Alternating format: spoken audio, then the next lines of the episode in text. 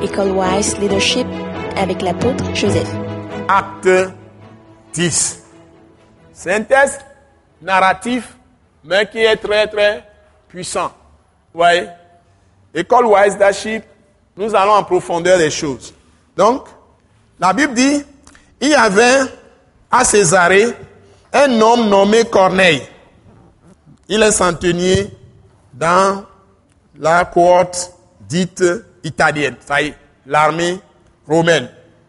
Cet homme était pieux et craignait Dieu. C'est un homme qui avait reçu l'enseignement sur la loi, sur le judaïsme, la foi des juifs, et il pratiquait les choses des juifs, c'est-à-dire la, la religion des juifs, avec toute sa famille. Donc, il faisait beaucoup d'aumônes. On le qualifie au peuple et priait Dieu. Voyez. La première chose que j'ai voulu vous montrer, et si vous voulez aller loin, c'est que vous devez beaucoup prier. Donc, il priait Dieu, la Bible dit continuellement. On a ajouté, il priait Dieu, il faisait beaucoup d'aumônes, mais il priait Dieu continuellement. Que tout le monde dise. Il priait Dieu continuellement. Dans quel texte la Bible nous dit prier sans cesse? 1 Thessaloniciens combien? 5, 17. Vous voyez Vous connaissez tous le texte. Donc, ici, verset 3, ça. Vers la neuvième heure. La neuvième heure, c'est à quelle heure aujourd'hui?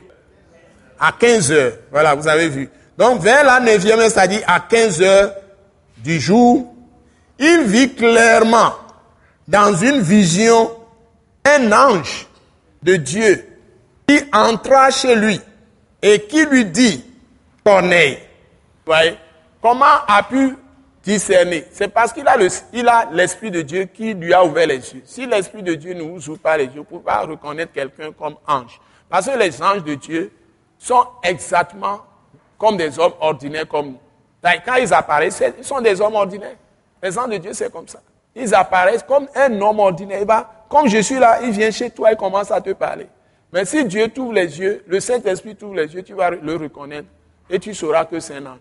Si Jésus t'apparaît, si le Saint-Esprit t'ouvre les yeux, tu sauras que j'ai vu le Christ. Ou dans un songe, dans un rêve. C'est le Saint-Esprit qui te montre ça. Et tu sais que c'est le Christ. Si c'est lui qui te parle, tu sais qu'il t'a parlé. Donc que Dieu vous bénisse. Donc, ce sont des choses qui arrivent parce que tu pries continuellement. Tu es fervent d'esprit de prière. La seule chose que je connais qui peut permettre à quelqu'un d'avoir la relation avec l'esprit, d'être dans l'esprit, c'est la prière. Je ne connais pas d'autre. Je vais vous le transmettre ce soir. Si vous ne priez pas, vous ne pouvez pas faire l'expérience de l'esprit. Vous serez sec.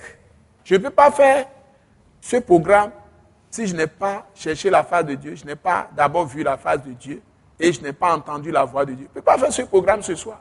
Ce n'est pas possible. Je serai saccadé dans mes paroles. Mais si j'ai rencontré le Seigneur lui-même, il me donne ce que je dois vous donner. Et c'est lui qui m'a rempli le cœur de sa parole. Je ne vais pas tâtonner, tâtonner. Les choses vont venir naturellement. Je ferai les choses comme il faut. Donc, nous ne devons pas nous donner la liberté de vivre comme ça. Nous devons être en, relation avec Dieu. Et la seule chose qui te met en relation avec le vrai Dieu, vrai, vrai Dieu, qui va changer ton cœur et qui va renouveler ton intelligence, c'est là où tu vas commencer à voir les choses dans l'esprit. Tu peux voir les anges de Dieu. Tu peux voir Jésus-Christ lui-même.